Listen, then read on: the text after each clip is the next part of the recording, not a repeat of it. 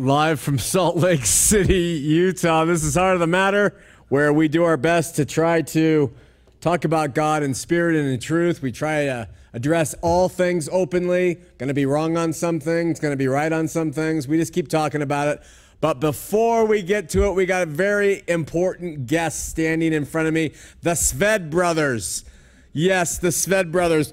And please, your first name is? Elijah.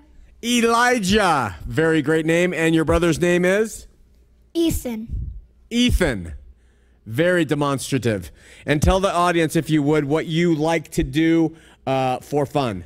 Read. I love that. What a beautiful thing. And how about the brother? Play video games. Read. Um, play outside. Three options with the younger brother. Very good. And then how long have you been in Utah? Couple, almost a week. Almost a week. Do you enjoy it? Yes. They like Utah. They've been here almost a week. We are so glad you guys are here. Thanks for being on Heart of the Matter. You can watch yourself now. Nick will show you how to do it later on. It's like uh, Ralphie in the Christmas story. He just keeps standing in front of the teacher. You can be excused now. oh, kids are the best. Listen, brother Matt Slick, co-founder or founder of CARM, man who believes that he can explain Calvinism, is going to be here in the Heart of the Matter studios May 5th for a two-hour special. Um, Matt has been announcing it on his radio program out of Idaho, so we plan to have people here. Uh, listen, the purpose is to learn from Matt about Calvinism. He contacted us and says, Sean, you don't understand it. So we're going to have Matt come on, and the format's going to be non-confrontational. Mark Bazant's going to mediate, but really all it's going to be, his, job isn't going to be that difficult because Matt is going to take three to five minutes to explain all the concepts of Calvinism as dictated by the tulip. We'll start with total depravity. He'll explain what that is, and then I get to just ask questions. So tell me about this. Tell me about that. I'm not going to go chapter and verse as a confrontation. I'm, not, I'm just going to ask him questions, and he'll answer. Uh, Matt knows his Bible really well, and I'm sure we'll hear a lot of that. And we hope that we can understand the, uh, the Calvinist perspective from someone who is pretty much, uh, at least he's self proclaimed expert. So I reject Calvinism as a valid representation of biblical Christianity completely, but I am not going to uh, debate with Matt. Um, if you want to uh, participate, you can come to the studios if you're in town. If not, uh, tune in on May 5th. Now, listen, questions also coming from you are going to be important, so you can call in with your questions for Matt. Listen, I wanted to always understand this about Calvinism. Also, uh, since we'll have a mediator, uh, maybe we can do some live questions from the audience about Calvinism as well. A couple more things. Blood moons. Uh, I had a guy, I don't know if I talked about this the other day, but I was in an Einstein's Bagels the other day, and this guy came up all excited. Are you ready for the blood moons? And I said, dude, I don't buy into any of that. What? So he got all hot, but I just, you know, I, I think it's nothing but hype for the hyper to uh, get hype about. Uh, it's just another, I mean, I think it's embarrassing for the body to tell you the truth, even if Jesus returns in association with the blood moons.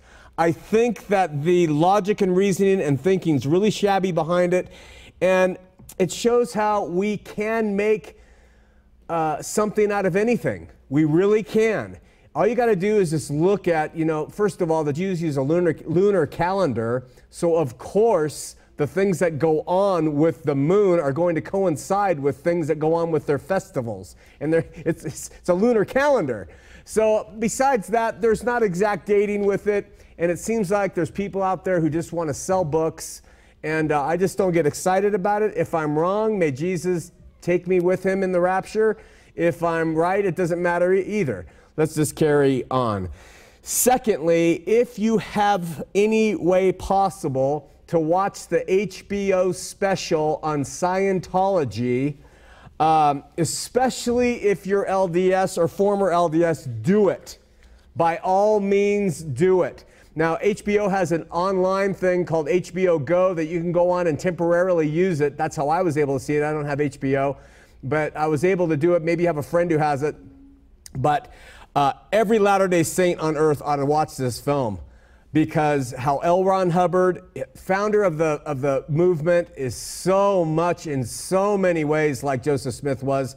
And uh, Miscavige, who's taken over for L. Ron Hubbard since he died, is very much in his ways like Brigham Young was. It's astounding. So, actually, every religious person should watch this documentary as a means to remind ourselves over and over and over again to run from men. When uh, look directly to God for the person who controls your life, not to men. And with that, how about a moment from the Word?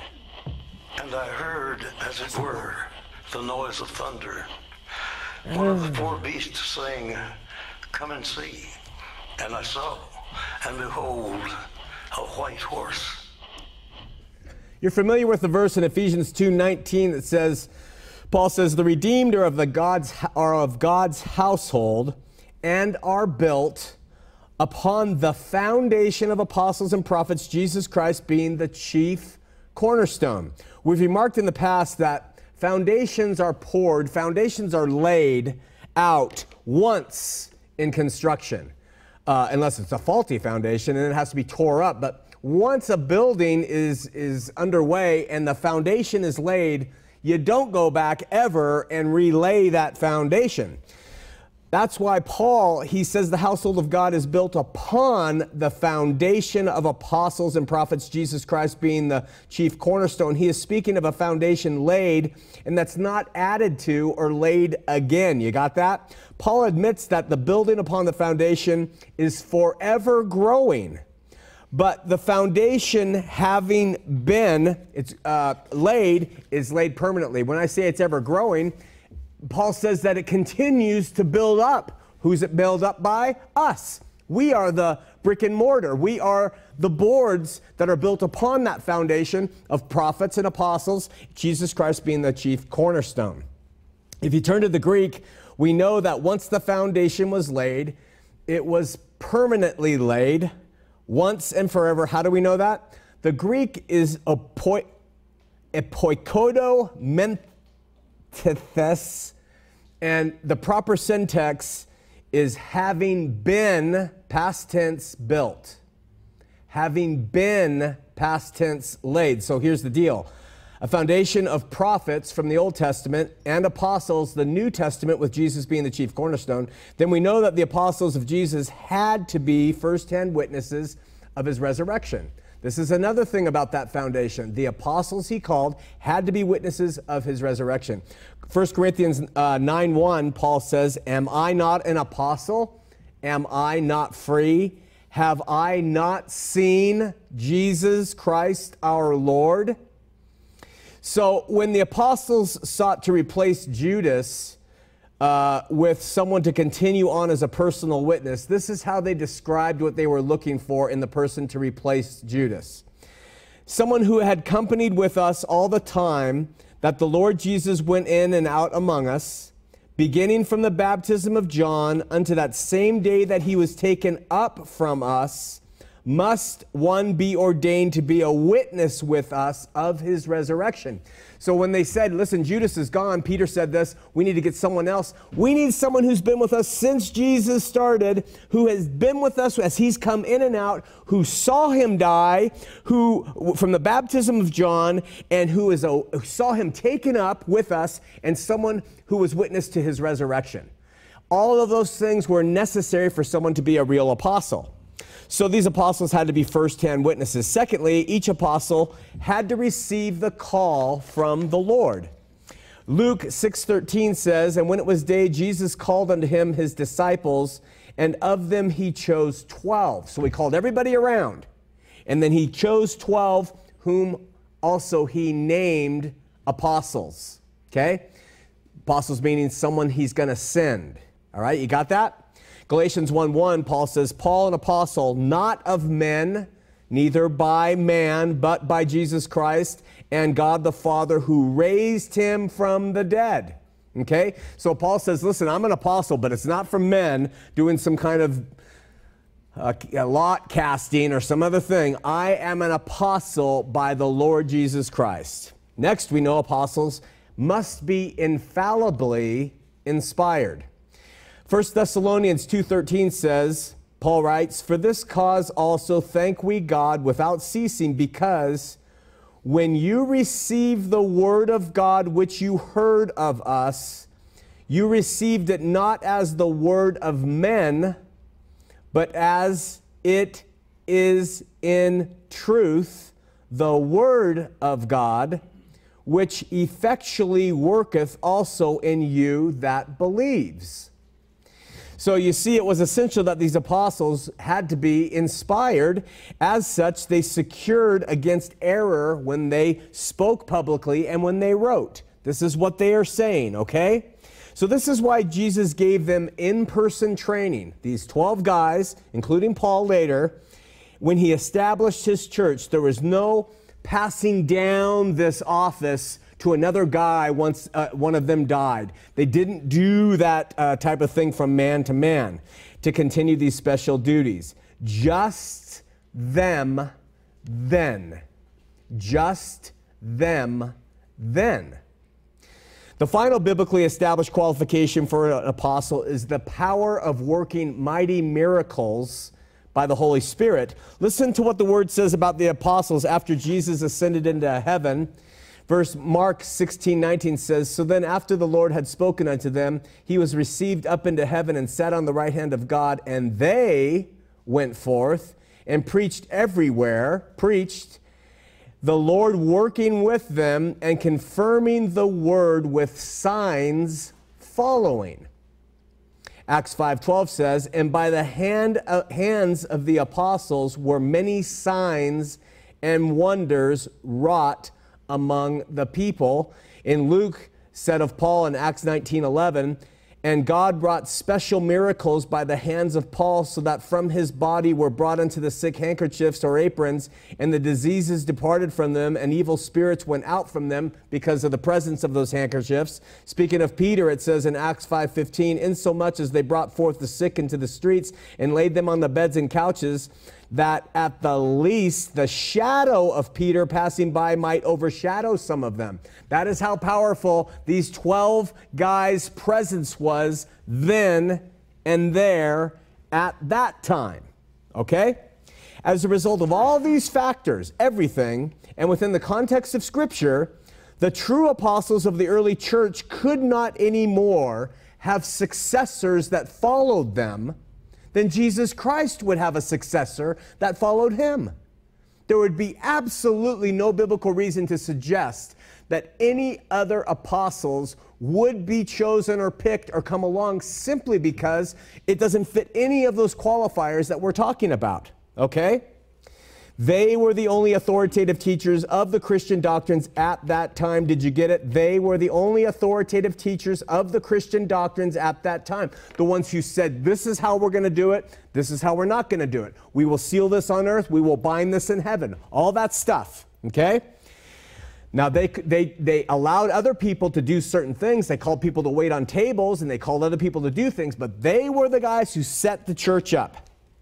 This point is reiterated when Paul said in 1 Corinthians 4 9, For I think that God has set forth us, the apostles, last, last, as it were appointed to death, and were made a spectacle unto the world and to angels and to men. It's clear from this passage that the office of apostle was a one time situation as they were last they were appointed unto death, meaning they would die for the cause as Jesus said they would, that they would be made spectacles before angels and men. The question I have, I want you to ask yourself too, is why did God only provide apostles then and for that really short period of time?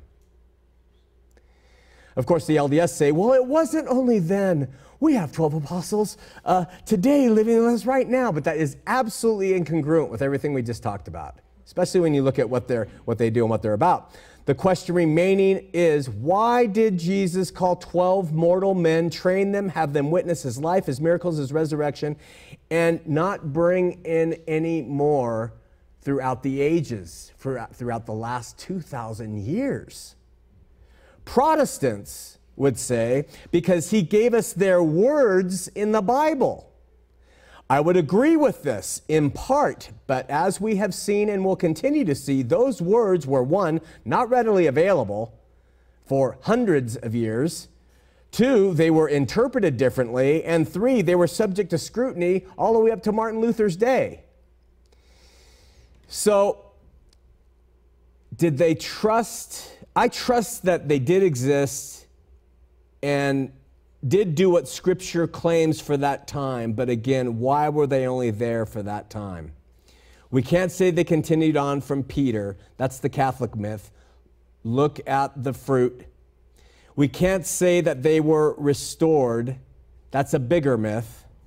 So, why were those special witnesses with special powers only around at that short period of time? The answer I used to give was these men kickstarted Jesus' church and once the foundation was set, they were not needed once it got rolling. Is that what the historical record of the church supports? That they didn't we didn't need apostolic leadership? That throughout these ages past, that it, it wouldn't have been important for us to have true apostles of Jesus Christ roaming on the earth? I mean, wouldn't have made sense for us to have real apostles who were witnesses spiritually, like Paul was, trained by Christ to be around during Constantine's time?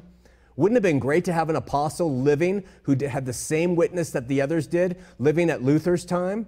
Living to say, no, this is how it is, and we trust them like we did Paul when he received his revelations and teachings. So, again, why did Jesus only call 12 moral men who all died out by 68 AD with the exception of John? Could it be? Could it be? Those men were called to oversee the physical church alone until Jesus returned. And then the body of Christ from that time forward has been in control of the Holy Spirit and void, completely void, of any type of authority of, of men or, or of any type. If the apostles were gone, wouldn't it make sense that the Holy Spirit would be the one taking control and not lesser men? It seems to me that if, if the church is going to carry on, that we would have these special witnesses here guiding us through these horrible ages, but we never did. The Bible says, shows us we wouldn't. Consider it. And with that, let's have a word of prayer. Lord, we seek you, we question, we challenge, we test all things because we want to understand and we don't want to be foon sped. Foon sped? Lord, sorry. spoon fed, Lord. A bunch of stuff from men that just pacifies and placates, but isn't based on, on truth and the spirit that you give us. Be with our volunteers, be with those who are struggling to know, help those who are suffering, Lord. In Jesus' name, amen. Oh, I'm glad he understands tongues. All right. Let's continue tonight with a discussion, and I'm going to continue on a little bit about apostolic succession and authority and then into the construction of the Bible. Apostolic succession is a bit of a reiteration, but it's an important one when we talk about subjective Christianity. There are three main schools of thought when it comes to authority and apostolic succession floating around out there. We've talked about it before, I'll be quick. I would suggest that there's a fourth, a fourth response that hasn't been given enough attention. The first claim is the apostles were the ones with authority from Christ to establish this church and oversee this establishment. And then from this point forward, that authority carried on, of course, that's the Catholic tradition. A succession of popes authorized to reign in Jesus' name, and they have an apparent line of authority tracing all the way back to Peter, on whom they believe Jesus built his church. The reason apostolic authority is an important discussion is because when we read the New Testament, it is very apparent that these 12 men were purposely trained by Jesus. They were imbued with power, and they did establish churches in his name. So, reading the New Testament and taking it literally, there's little wonder why many people believe the apostles should have continued on. They just read it and they say, that just makes sense, but they don't read those fine points we discovered. The second line of thought in this line of authority and the church along with it is that it became corrupt. and it fell apart. The original apostles were killed off, and God reformed the whole mess through a Catholic priest whose name was Martin Luther. And that carried forward into the hands of a bunch of other men, Calvin and others, Zwingli and others, where the Catholics said there must be a continuation of the visible church, physical church, and its authority streaming directly from the original apostles. The Protestants said the standards of faith come directly from the Bible and not from men or church. So, in a sense, the early Reformation was kind of a nascent form of Christianarchy because Luther had no right he had no authority, even from Scripture, to do what he did. He had no apostolic appointment to do what he did. So that is a form of Christianarchy in a sense. It's also a form of nascent Christian subjectivity because what Luther said and taught was certainly his subjective views presented to the world and in conflict with the objective faith of Roman Catholicism. That can't be denied. He rose up on his own, he claimed no apostolic appointment. He claimed no revelation from God. He said, I don't like how things are going. And he broke from being subservient to his priestly leaders. We give him that right, but if we do it today in the Protestant church, we are deemed heretics. But Luther, it was okay for him to do. Okay? Unfortunately, Luther and the other reformers with him introduced sola scriptura as the means to determine all truth. Uh, and this has led to thousands of divisions in the body of Christ, some with really deleterious results, meaning the killing of other Christians who didn't conform to certain tenets of doctrine and belief. The third approach, major approach, is known as the restorationist approach, and that was popularized in the 19th century by a guy named Alexander Campbell he came along and he said, No, we need to restore the church back to the original way things were done. And then, of course, Ellen G. White and the Seventh day Adventists and, and Russell's uh, Jehovah's Witness and Joseph Smith's Mormonism were all a product of that restorationist movement. Okay? So, in other words, all these groups, plus hundreds of other lesser known restorationist groups, use the New Testament in part as their standard of faith, along with Protestants, but they add in their additional inspired writings uh, and the insights of their leaders to supplement and augment what the Bible is not clear on. Those are the restorationist movements. Now, in other words, they use the Bible and the Holy Spirit as their standard of faith, and like the Catholics and most Protestants, they've established an order. And they say, this is how you have to do it. The Church of Christ is really strict, they're tough and the Mormons have their rites and rituals and ways, and the Jehovah's Witnesses have their rites and rituals and ways. Okay, so I'm going to liken these. Here we go to this beautiful thing. You ready? Oh, they're sleeping back. They are over there drinking, and look at, I'm standing here for weeks. Okay, so the three approaches, I'm going to like liken them to uh, three factories, okay? So we have Catholicism, Catholics, and then we have, um, then we have the uh, Protestants. And then we have, um, and then we have the Restorationists. Okay? And all of these, all of these groups do the same thing. All right? This is what they do. They say, we demand conformity to how we see things. Okay?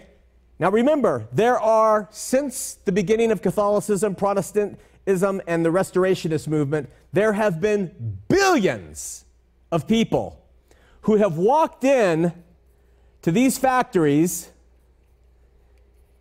and they have believed that they have to conform to the Catholic way, they have to conform to the Protestant way, and they have to conform to the Restorationist way. Billions of souls. A lot of them loving God, seeking God, wanting to please God, and believing in the institution and the things that the institution says they must conform to. Okay? They also claim authority in some way, shape, or form. Now, you might say, well, the Protestants really don't. Oh, sure they do. They, they, they use the Bible as the, the New Testament as their law, and they use that to bring in and demand that you listen to their authority about how this teaching goes or what this doctrine says. And if you belong to this sect, you better conform. The restorationists claim we've got authority, and the Catholics are able to trace theirs back, right? They all appeal to the Bible, all of them, in one way or another. The Jehovah's Witnesses carry their green dragon, that we call it. The, the LDS have their um, inspired version. The Catholics have their Douay version with all those uh, apocryphal books included that Luther took out of his. The Protestants have their versions. Then we have all the translations. Then we have all the different uh, the, the the versions that came from the Revised, and, we, and so on and on. Talk about that. And then they all refuse to support others and will even mock and criticize all the others. So the billions who come out of Catholicism come out with the stamp of Catholicism on their heart. And the billions who come out of Protestantism and go to God, they come out of the factory as a Protestant and go to God with those things on their heart. And the billions, or not probably billions, but the millions in the Restorationist movement, they die, they go to heaven, and they have stamped upon their heart the factory imprint from the Restorationist movement. You got all that? Also, notice that all of them are taking people in and they are demanding their brand be upon them. I'm really pushing this out there for you because I mention this because all of these houses are, have been, and filled with good people. These people are going to church. These people are seeking Jesus in all three. Now, there's little guys who are in the Protestant movement who will say, You don't know the true Jesus. You are going to hell. They make that decision, okay? And they think that their particular brand or mix is superior to all the rest, and that gives them the right to say that, okay? And all of these billions of people have, while alive, found themselves under the thumb of these institutions relative to doctrine, ceremony, financially, uh, morally. Can't wear a dress, must wear a dress, can't wear pants, women, one piece swimsuit. I hate when I get myself into these things because I really usually blow those. Liturgy, Billions have died, gone to God, believing to some degree or another that their factory has instructed them in the correct way. And this is only talking about the Christian side of things. We think it is so cohesive and so there, okay? And that their factory corrected them right, and most of them died believing Jesus was coming back to save them at any time, and most of them believed they had the right baptism, and most of them believed this, and most of them believed that. How much did all of that matter in these billions of lives? The tons of doctrine and teachings. Step back with me. While all claim some sort of exclusivity on the standards of faith, we have to admit that all of these houses can't be right fact, we might admit that none of these houses are right, at least not completely. You know, is any Protestant church have it down absolutely correctly? The Bible does, but we interpret that a thousand ways to Sunday. No, does any restorationist movement? Well, the Mormons claim they do. Jehovah's Witnesses say they have it down right, but do, I don't think so. The Catholics, of course, they believe they do. Before we hit on what I would suggest is the only solution to this mess, which is really a non solution to this mess, there's an approach that inserted itself, and it's like a little subcategory, and it's called universal Unitarianism. Okay? This is a little subfactory. Now, uh, this subject it's called universalism, and it's propagated most publicly in an organization called Unitarianism. This thing is a giant can of worms. Like the three major factories, it can be broken up into Christian Unitarians, it can be broken up into universal Unitarians, all these different Unitarian thoughts. I mentioned this liberal division of thought and belief for a couple reasons. First, because of their general belief most universalists or Unitarians, almost all, I could be wrong on that, but I think almost all, if not all, say Jesus was not God. They say there is no way he was a good man, he was a prophet, he was inspired, he was this, but he was a man. And uh, I personally see that as utterly failing. And therefore, the movement ought not be concluded in the general discussion that we have about all the Christian faiths that are looking to uh, uh, Jesus as God in the flesh. Uh, some may believe I'm too narrow on this, but if Jesus wasn't God incarnate, then he was just a man. And if Jesus was just a man, the end result would be all men should be able to save themselves. And so, no way. I just can't see that. Plus, I think the Bible narrative is clear that Jesus was God with us. So that to me, that absolutely removes the universal Unitarian side from the picture. Uh, I, I believe God will deal with all of them in love, and every knee will bow and every tongue will confess. I think they've missed the mark, and I think that there is a, a, a price for that, but I, I exclude them from the mix. So, is there another option to this? This is what we have.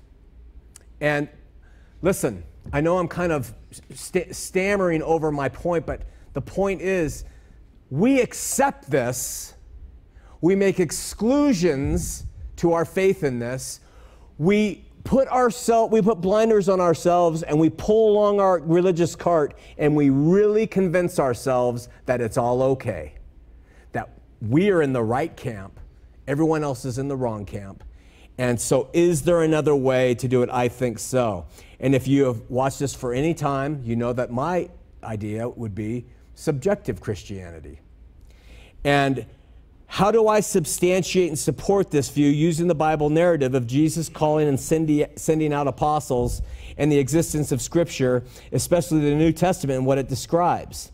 This is where preterist eschatology comes into play. Okay? Now, uh, not long ago, I had a pastor write, and I mentioned this the other day, that um, he says, I love subjective Christianity, but you are taking an objective, unverified, belief that Jesus returned in 70 AD and you're injecting it in this beautiful idea of subjective Christianity and you're ruining the whole premise.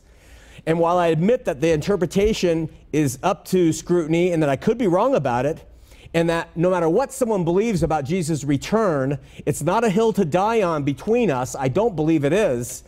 Uh, the preterist view goes a long, long, long way in solving what men and their approach to organized Christianity have not been able to solve. Before I quickly summarize the view and why it works so well in response to the three factories, let me encourage any of you to go back to 2014, www.hotm.tv, and watch the archives. 13 shows. In those, most of the questions are answered thousand years, millennium, reign, antichrist, all of that. It's answered in those, and it gives a, a perspective of it, okay? And they're all titled, What Does the Bible Say Jesus Will Return? These programs provide all the supports.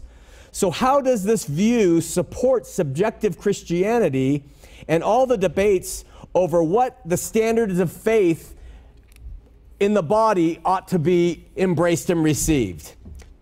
Try and see it this way the Catholics and the LDS are correct when they see the apostles as being the ones with power and authority. Absolutely correct. But they are incorrect in thinking that the power and authority was going to be passed down through a string of popes or was going to be restored back to the earth to men who've never seen Jesus and haven't had to die and they're not producing miracles, etc., etc. The Lord's chosen were chosen to reach the house of Israel, his church, prior to it being destroyed and to reach out to any Gentiles through Paul in that vicinity as prophesied in the Old Testament. All the epistles and letters were to believers of that day, encouraging them be faithful, hang on, wait patiently as promised. He is imminently coming. Okay? These special witnesses were killed off as Jesus told them they would be, except for John, who may have remained, who may have remained until the end of the age, maybe beyond. And that age is when the house of Israel ended. And the whole narrative of the Bible, the whole thing complete, ended there. And, and when that happened with the destruction of Jerusalem and, and the temple being destroyed and millions of Jews dying, that was the fulfillment of this entire book. Complete, done, over physically. When you can see the Bible in those terms, you begin to understand that after 70 AD, men are removed from the picture. And the Holy Spirit is drawing people in a thousand ways to Sunday to come to know God. We say, no, no, no, nobody could go into that Catholic church and be saved. You want to bet? We say, no, no, no, you can't be a Protestant and, and, and be saved. You want to bet? You can't be a Mormon. You want to bet? You can't be a Muslim. The Holy Spirit is in charge, reaching and doing its job. And men have just gotten in the way, constructing these, these factories and thinking that we have to replicate this when it's done, as proven by the absence of apostles. If we continue to go along and believe Jesus is still coming back for his church and that the apostles' intent to write the scriptures is to govern us today, we will forever be adding to and filing into one of these three or four factories to receive their imprint on how to be a Christian. And when we get that imprint, we will forever be divided from everybody else who's imprinted a different way. That is the sinister nature of what has occurred when we took this and said, we have to physically repeat it because he's coming back for his church and we want to have it ready. He came for his church, he took it. And now he reigns spiritually on his throne over a spiritual kingdom. And his the church is gone, but his body continues forward. Let me tell you, look at the difference between the two, between a church and a body. Look at those differences, the body of Christ and a physical church, and you'll see it's a very different approach. We'll do that some other day. So it's our hope to get believers to start to look at this other approach because what it does is if you believe that it was wrapped up and finished and done, you can, with love in your heart, share Jesus as the only solution to life eternal. And when someone comes in and says, you know, I love the Lord, I'm a Catholic, whatever you want. It's, I don't care what you are. Well, I'm a, you're a more, yeah, what do you think of Jesus? He's my Lord and Savior, He's my God, He's the only source of salvation. Praise God. We have the gospel essential. We have the gospel that must be preached and shared. But all the nuances of the factories have never been God's way. That's why, that's why they continue to fail, and all they do is uh, has to be so pleased with this division that has been around for 2,000 years. So consider those things. Um, let's open up the phone lines 801 590 8413. 801 590 8413. We're going to come back to Matt in Cedar Falls, Iowa, David in Salt Lake City, Utah, after this.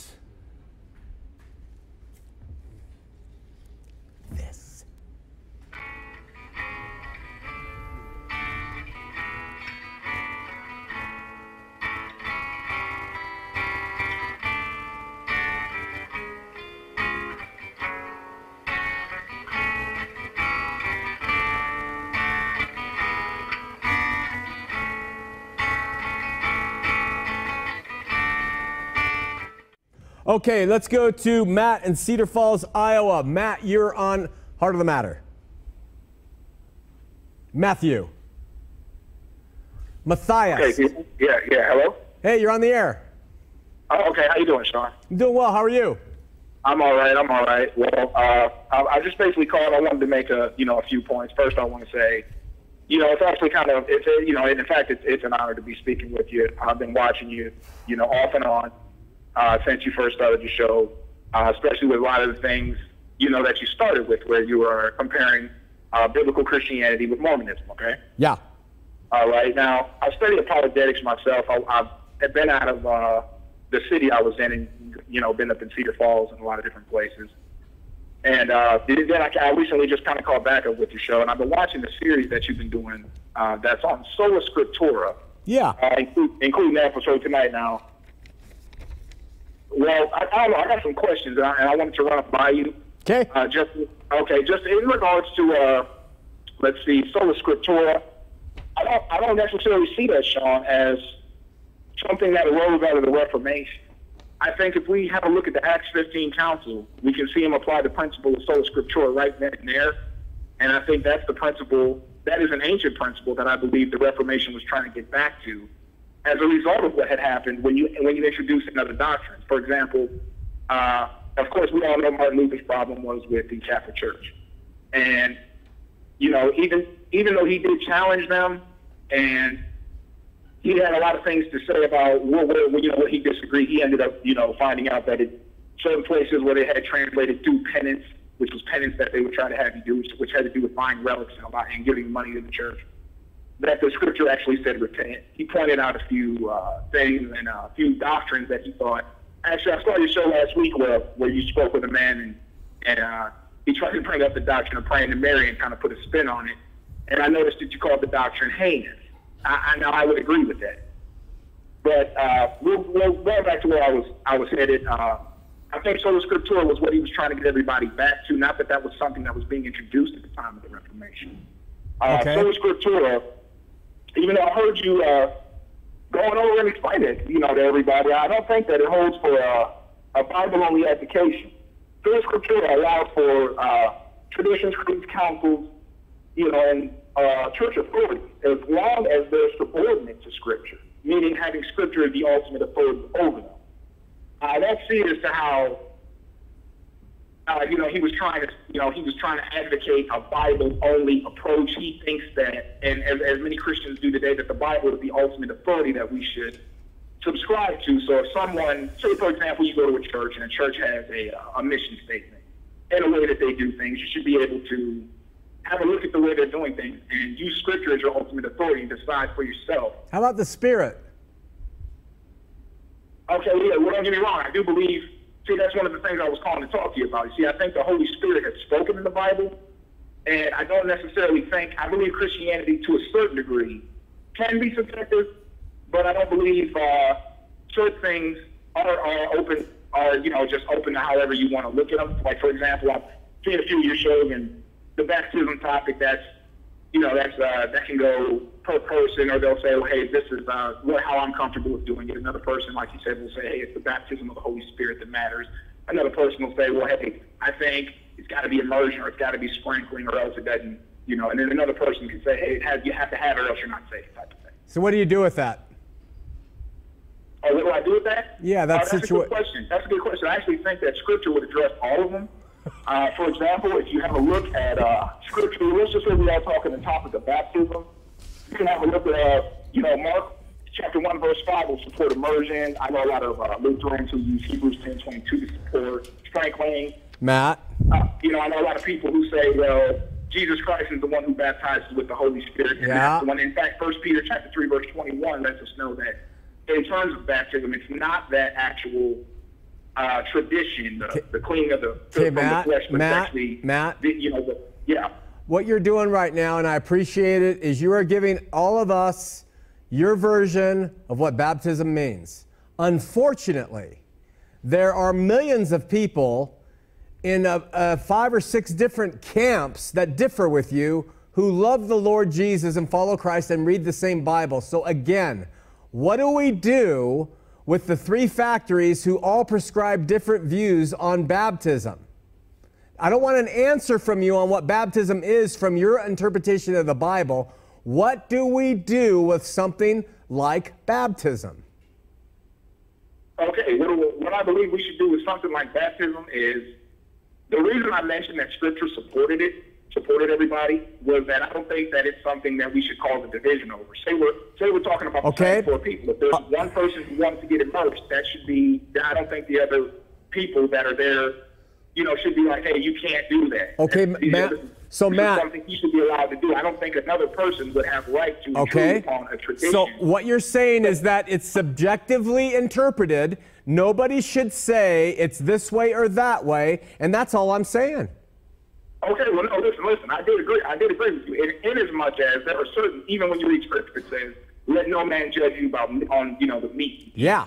Sabbath days." but- but- especially especially when no one, you know, especially when one against, you know, cautioned against the traditions of men. But some people view baptism- I think that a lot of these traditions are some of the reasons you have all the divisions All right. in So Christianity. let's let's really let's move this I- along. Do I, do I think that Scripture did that? No, I think Okay. that the men who all had to have it their way of a highway instead of saying, "Hey, you know what? I believe that uh, the baptism of the Holy Spirit that counts. This guy sitting next to me wants to go through with the tradition of being immersed. I'm not going to tell him, "Hey, you there's do so that, much talk. You can't commune with me." Let's Matt Matt So that's a Matt. tradition. That's a tradition he's following, Sean. That's not that's not my business to tell him what he whether What? he should be sprinkled, splashed, or or do like my option, which is say, hey, the Holy Spirit is who baptizes. Can't hear you over him. That, that tradition Matt, is not something that really, I, I, but I didn't really listen. I didn't call about those divisions necessarily. What I'm saying is those can be subjective, Sean. They can be Okay. sub- okay. They can be subjective. Okay, what? Okay, Okay, what? no, wait, wait, wait, wait, wait, wait, wait, Matt, Matt, hold, wait, Matt, Matt, Matt. What is not subjectively interpreted, where there is a de- definite this must be in Christianity? Just say it. Don't give me a big thing. Just tell me what they are. List them if you can. Okay. Well, one of the things that I believe that is taught by Jesus. Not what Christ, you believe. who- Yeah. What is? Okay, let's say we're talking. Uh, the, uh, I've heard you mention the doctrine of hell. Okay, let's let's talk let's talk the doctrine. Okay, no, no, no. Wait, are you saying that that is a definitive must be in Christianity that hell is eternal? I would have to say yes. Okay, but- so but- right now, the reason why I'm saying that, and I know you're going to say, "Hey, Of course I am. it," But what I'm going to say is, but I'm not just saying, but but Matt, I'm not just saying it off of opinion. I am saying it off just as much evidence, if not more, that it is not using the Greek and using the context. So you've brought up one that. I, that one really is interesting. Can't you give me something more substantive that we all agree on as Christians? Can you give me just the core? Okay, how about the Trinity? I heard you mention the Trinity last week. Let's talk about the Trinity. We're in trouble again. We have oneness Pentecostals, and they are beautiful believers in Christ Jesus. They say He's the Lord, they just don't agree with the concept Trinity. I don't agree with the concept Trinity. It's not the Lordship of Christ. I, Jesus was God in the flesh. It's the Holy Spirit I have the, the issue with. I think that's God's Spirit. Trinity was made by men. So why would you take a I don't- I definition? don't think the Trinity, Sean. I think if you're looking at the new, are you looking at the New Testament? I, I think the Trinity is taught all throughout the Old Testament. Of course, itself. you think it's taught all through there. Look at, you think that, of course you do, Matt, and it's okay. And you may be right, and I may be wrong. And if I die and God says I'm a Trinity, you're going to hell forever, I'll say I tried. But Matt, that this isn't the point. I want to know the core beliefs of a Christian. Is it believing in a Trinity? Is it believing in baptisms? Is it believing that hell's eternal? Well, actually, like I'm saying, if, if, there's a lot of different doctrines in the court. For example, uh, I like I'll go back to it when we were talking about last week, and you put the guy called in about the Marian doctrine, which was you know about praying to Mary and all that. You call that heinous. Now that's that's my point exactly. Sean. And you know what? That, But you know what? I agree. You called it political. You agree with me, But that's irrelevant. Tell me, since you called that I could be wrong. to be accepted, But the- here's the you know, thing. A lot of the stuff No, but- no, but Matt, is, Matt, Matt, this Matt. person loves Jesus Christ. This Matt, person loves Jesus the- Christ. Matt, this person loves Jesus Matt, Christ. I We're could- all being, Sean, you got to make a point here. Uh, we're all being led by the uh, the Holy Spirit here. But when the Holy Spirit is over here saying there's no Trinity, and as a matter of fact, let's talk just this show. I heard you say, hey, it's the Holy Spirit that could be doing the leading. So if you're a Mormon, Catholic, Muslim, they, they can all get in. That's that's dabbling in the doctrine of Catholicism. They can't all get in. I don't one of their preach that. that. is called. I don't Now, preach that. Jesus Christ, Sean, in the You're Bible wait, says- Matt, Matt, Matt, we got no, Matt, no Matt, man Matt, can come to the Father but Matt, by me. I'm Matt, sure you know Matt, I know that, and I agree with that. Jesus. Matt, I agree. I'm sure you know that Islam denies that he Matt, I agree. was crucified at all. How can you tell me that? Matt, those I agree with it. Those things are in line with what Christ taught. Matt, you're being just listen to the point. I agree that Jesus is the only way.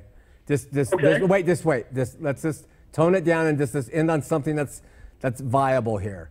My point on Mar- on Mariology is not whether you agree with me, and I get a thousand people to agree with me. If a guy came into this church and he sat down and said, "I pray to Mary every day," I'd say, I love you, brother. Stay with us. And if said, I'm going to the Catholic Church after I go to you, and I'm going to do the rosary, or, and I'm going to do the Eucharist, and I'm going to do these things, I'd say, whatever, brother. You love the Lord Jesus Christ. Yes, I do. My opinion of Mariology, even though I said it's heinous in my opinion, means nothing.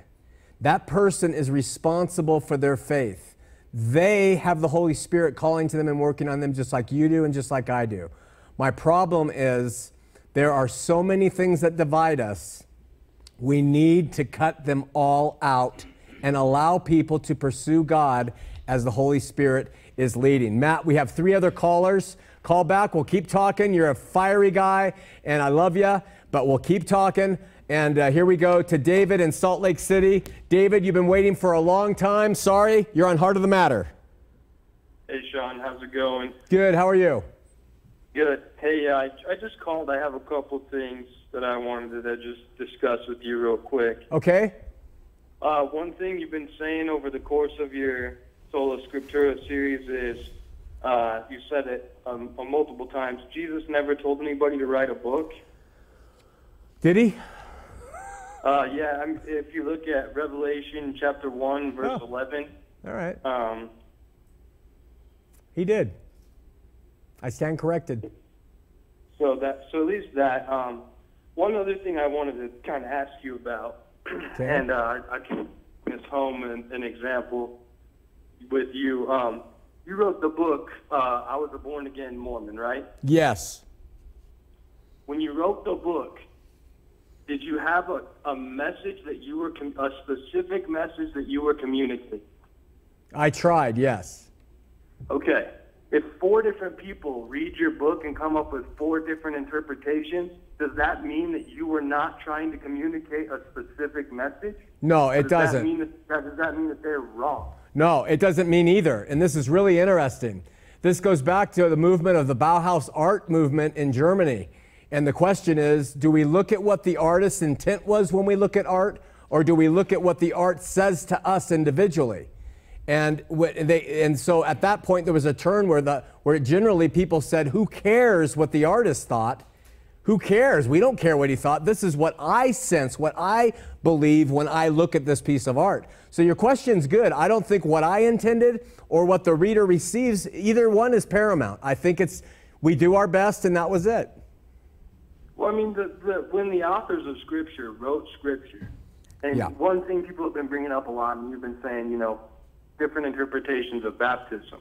Yeah. I'll concede that there are different interpretations of baptism. Okay. But whether whether whether or not one of those is the right one or the wrong one, Okay. the authors of Scripture had a message, a specific message that Okay. they were trying to communicate. Okay, so let me ask you this. What does it matter if they had a specific point they were making if we can't figure out what it was? Well, uh, I, I would I would push back on that and say that um, I can understand what you're saying about you know the Bible alone. We need to have the Holy Spirit. Yeah. And I, I, I fully agree. Spiritual things are spiritually discerned. Yes. But but uh, but I think that when a person sits down, reads the Bible, and the and the Holy Spirit speaks to them through the Bible, Okay. I I I, I, I that's what I believe. Okay, I agree with you. The Bible teaches. David, I agree with you. I agree with you. But what I'm saying is that the Holy Spirit is speaking to some people of certain intellects and educations and cultural background that says sprinkling is the way to go.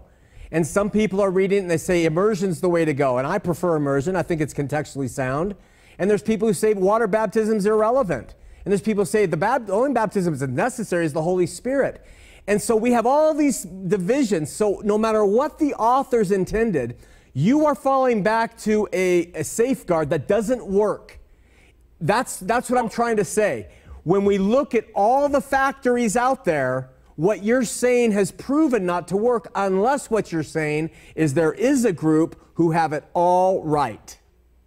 I don't know that there's necessarily a group that has everything right. If that's Right. the case, if that's the case, David, then being right is irrelevant, is my point. It doesn't matter.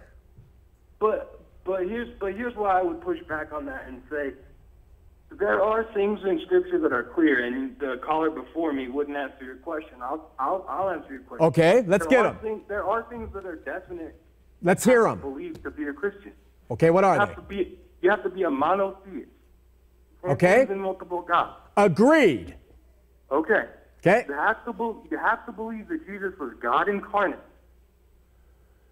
You have to believe that Jesus Christ is the only way to go to heaven. Okay, By that I agree alone, with. That I agree with. He's the only way. I agree. But by grace alone and through faith alone. Not Jesus plus baptism, not Jesus plus your good works, not do your best, Jesus makes up the rest. Jesus is it. Okay. it. Okay, now wait a second. Stop right there.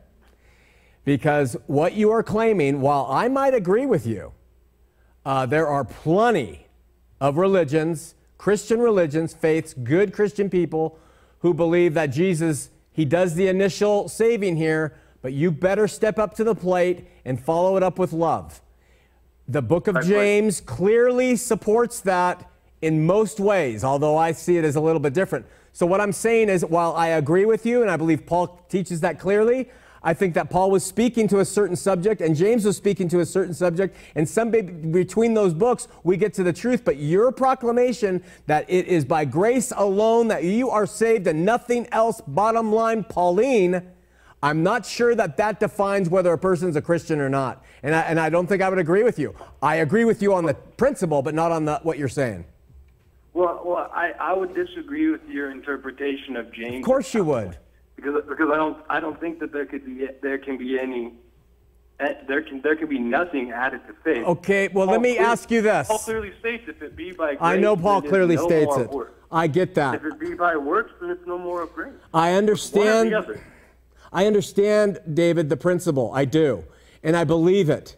And I believe that that salvation will lead you into good works. But the problem is, you're saying that is what defines a Christian. And you're telling me that if somebody believes Jesus has saved them and it's incumbent that they work now because they want to really keep God happy, are you telling me that God will say, no, you're out? Well, what I'm, what I'm telling you is, you said a person really believes that Jesus saved them. Right. How- But now they're can they make- working. how- how- But now they they're working to ensure that salvation sticks. Are you telling me that they're not Christian? Well, I'm I'm telling you that they they don't understand the full weight of what salvation I, actually is. that's what all of this is about. We see through a glass darkly. So because we lack understanding doesn't mean we are doomed. Oh, well, be, but they're trust they're not trusting fully on Jesus at that point. Okay, say, listen. I believe that I I believe I'm initially saved, but I got to do works to stay saved. You've got, let me ask. Let, let me wait, wait, wait, Matt, David. Let me make one point. You have at least, in my estimation, uh, 500 million Christians, maybe 800 million Christians in this world who do not understand what you're saying right now. Most Well, Christians, well, most Christians believe, most Christians believe that Jesus came and died for their sins, and they have to now prove it that they believe in Him and live right in order to merit that. They don't get the the level that you're speaking of. So Yeah, it's and- really and- and- and- problematic. but let me but let me say push back on that and say this: in the Gospels, uh, they asked Jesus, "Are there many that be saved?" And he said, "No." He said, "No." I would agree. In in fact, he said, "Many will come to me in that day and say, Lord, have we not done many wonderful works in thy name?" And I I'll agree. profess to them, "I never knew you." I agree with you. I agree with you. But, but and here's what I'm trying to tell you. Why I think that I, you have a huge platform, and I respect that you're seeking truth and you're doing this and you you want to go, but I think that you're focusing on the wrong stuff because of what you just said. There's millions of people in this world that don't understand what you're saying, and I know that you understand what I'm saying because I'm talking to you and you get it. Right. And if that's really what you believe, then you should be using your platform to explain the clear gospel presentation and show them that baptism is not it, works are not it, Jesus paid it all. We do that. And we just I do it every Man. week. I do it every week, twice a week. But this is a No, program. But, you mud, but you muddy, but you're muddying the water. No, no, I'm not muddying the waters. I am pointing out that there are so many faiths, religions that people are being stamped with these different doctrines. They're living them, they're dying, and it's all because of how they were raised. And you're telling me that God is allowing them to go through believing on his son in some sense, and then he's damning them to an eternal hell forever because they were born in a certain place that taught this certain thing. They trusted it with all their heart. The Spirit spoke to them. They did all these things with Jesus. They die and they're screwed. This is why we're doing it. I'm not trying to muddy the water. I'm trying to say we cannot make mountains out of molehills. The gospel of Jesus Christ says nothing about grace. You can say it does, but it does, isn't defined that way. It's the gospel is Jesus came, he lived, he died, he resurrected. Do you believe that? That is, do you believe he's the Lord? It doesn't say anything about monotheism. It doesn't say anything about him being God in the flesh. It doesn't say anything about baptism, nor does it say anything about saved by grace through uh, uh, uh, grace alone. None of that is included in the good news. See, so what I think you are doing, and I'm not mad at you, I'm just being emphatic, is you are muddying the waters by taking Christianity and that simple good message, and you are obfuscating it through all these additional things. No, man, that's the whole point of what the Bible, the whole point of the Gospels is there are people that believe something and they believe the wrong thing. And Jesus said, You just believe me. And that's it. That's the whole point. I agree with you. I agree. I know, man, Look- man. I know. Okay, I know you do. but this is important dialogue because people look at. Okay, you know what? Uh, I have to end, David. This is a good talk, but we have two other callers, and I have to end with this analogy. Call, call back, keep watching, and give me grace. Okay, listen. How much time, Derek? We're out, but I got to give this analogy. Can I do it? Okay, the analogy is this. In 19, whenever it was, 40 something, we discovered that penicillin will kill bacteria. And we took that penicillin and we abused the hell out of it. We took it every chance we could. We developed all kinds of new uh, uh, drugs to fight bacteria. We injected our cows and our sheep with it. We sprayed things with it. We took them in our bodies. We didn't finish prescriptions. And today, guess what? the, the, the wonderful gift of antibiotics aren't working. They're not working anymore because they've lost their effectiveness against the germs. There are literally bacteria resistant germs that there's not, a, there's not an antibiotic on earth that will kill them. Okay? It's our own fault. Now, um, pharmaceutical companies, this is what they say. We have 10 bill, we have, do we have a billion dollars and 10 years to do R&D on a drug? Okay, we do. That's all we do. Are we going to do an antibiotic which within three years is going to be rendered ineffective by bacteria that will overcome this new research all the money we've put into it, all the research into it's going to be gone in three years because the bacteria will overcome and we'll need a new one? Or are we going to come up with a new thing for losing weight or controlling our sugar or something with our hypertension, which the drugs we have now will survive and, and, and do that? No, they, so they don't put their money where they need to because there's no return on it. There's no return in doing antibiotics because we're not winning that war. This is the same thing with the church. We have taken a plethora of stuff and we've abused it. We have said things, I mean, Blood Moon is the current one. We have said he's coming back. We've done all kinds of things. We have used the Bible to do all sorts of heinous things. We've divided over it. We've started all kinds of things. And guess what? It's, we are no longer impervious to the world. Our kids are not going to be able to step into one of these 35,000 faiths and say, I believe in this and that and this and that and this and that because the world is overcoming us with that. We have to get the R&D and put our money and focus in the essentials. The gospel of Jesus Christ is the only antibiotic to this world. It is not all the nuances that we divide over and that we add to the gospel. Unless we do, we will see Christianity in America go like it did in Europe, where it's void. And so we have to get smart. And that's why I'm doing it. I'm trying to say, rise up because we have bacteria that we don't have anything against anymore. Let's get back to reasonable approaches rather than radical zealot approaches because they don't work. With that, join us next week here on Heart of the Matter.